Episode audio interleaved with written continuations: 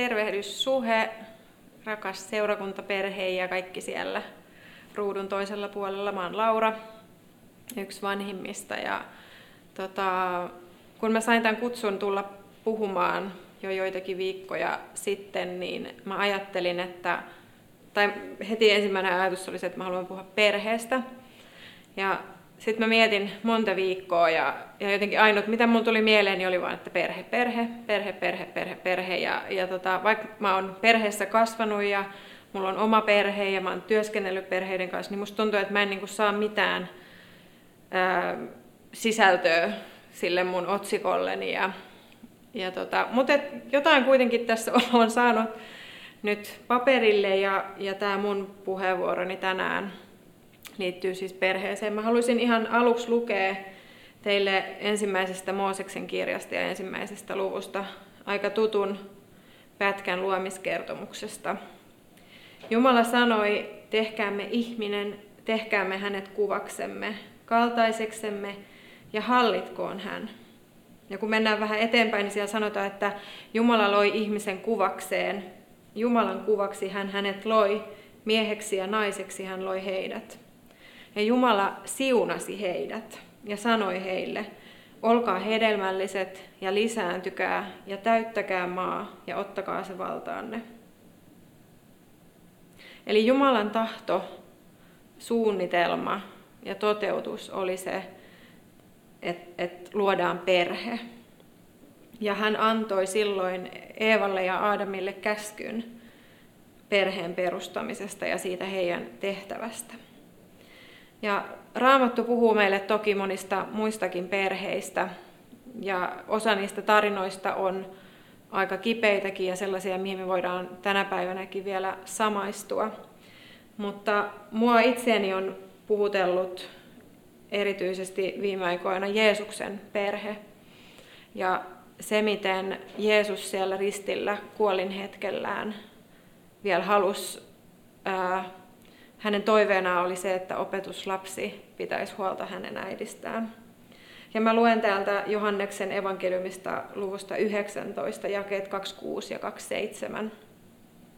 Kun Jeesus näki, että hänen äitinsä ja rakkain opetuslapsensa seisoivat siinä, hän sanoi äidilleen, nainen, tämä on poikasi. Sitten hän sanoi opetuslapselle, tämä on äitisi. Siitä hetkestä lähtien opetuslapsi piti huolta Jeesuksen äidistä. Ja vaikka Jeesus itse teki kuolemaa, hän näki sen perheen arvon ja tärkeyden ja hän halusi, että, että äiti ei jää yksin. Ja kuka meistä haluaisi sitä? Kuka haluaisikaan jäädä täysin yksin?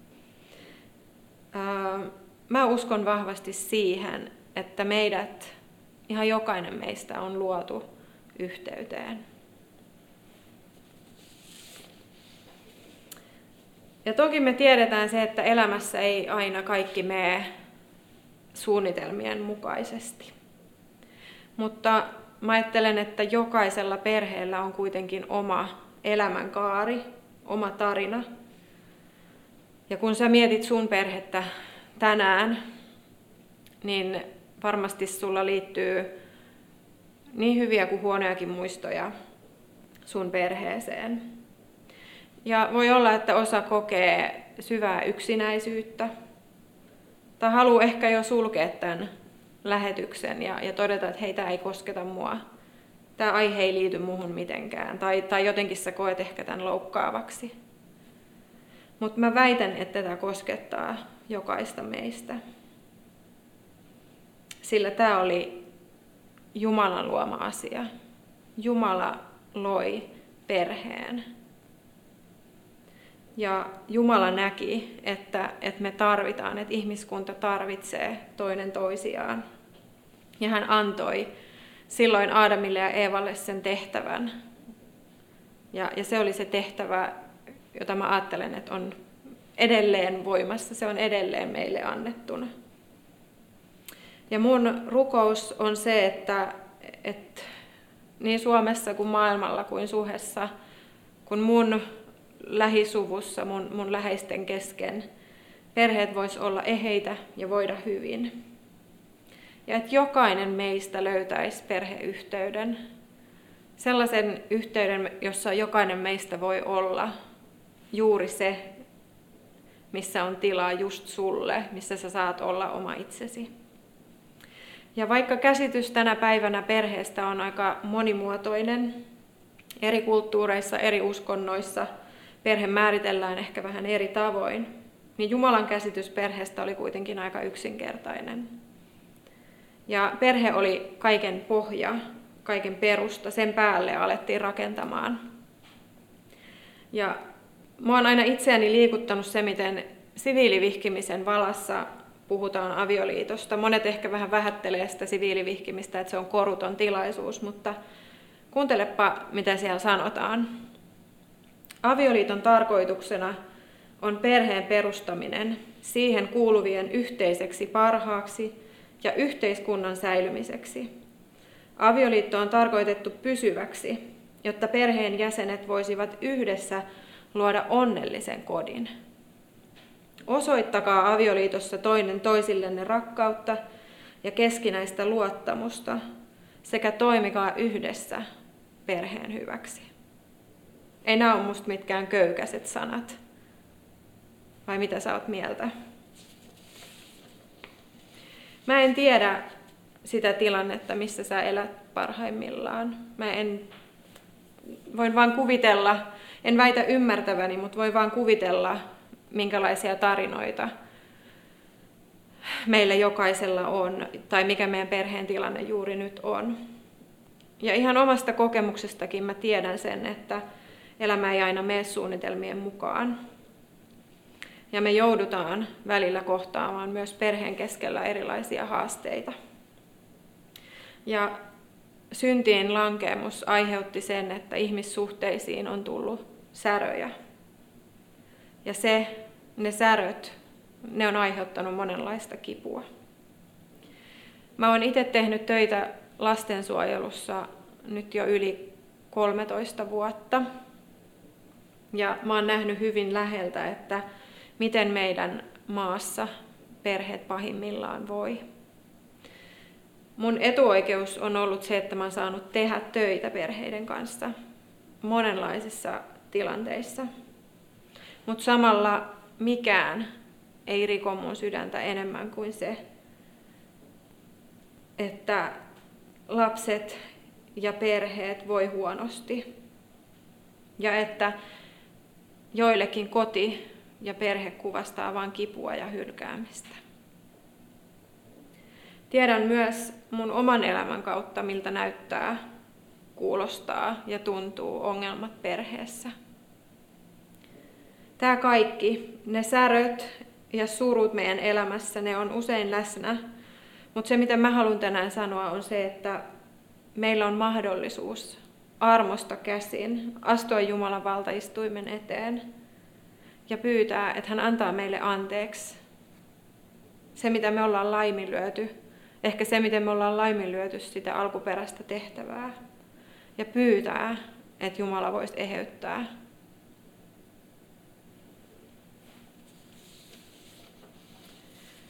Mitä sä ajattelet, että miten sä voisit itse olla rakentamassa sun perhesuhteita? Läheisempiä, aidompia, syvempiä suhteita sun perheenjäsenten kanssa. Miten sä voisit itse toimia, että se yhteys kasvaisi?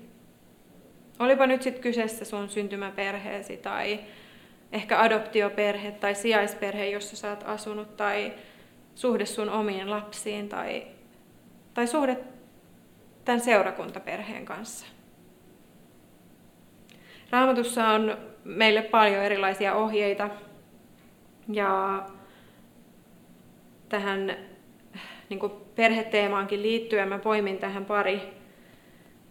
Mulla on vaan vartti aikaa, niin en voi kauhean montaa nyt niistä lukea, mutta Viides Mooseksen kirja, luku 6, jakeet 5 ja 7 sanoo, että rakasta Herraa sinun Jumalaasi koko mielestäsi, sielustasi ja voimastasi. Pidä aina mielessä nämä käskyt, jotka minä sinulle annan.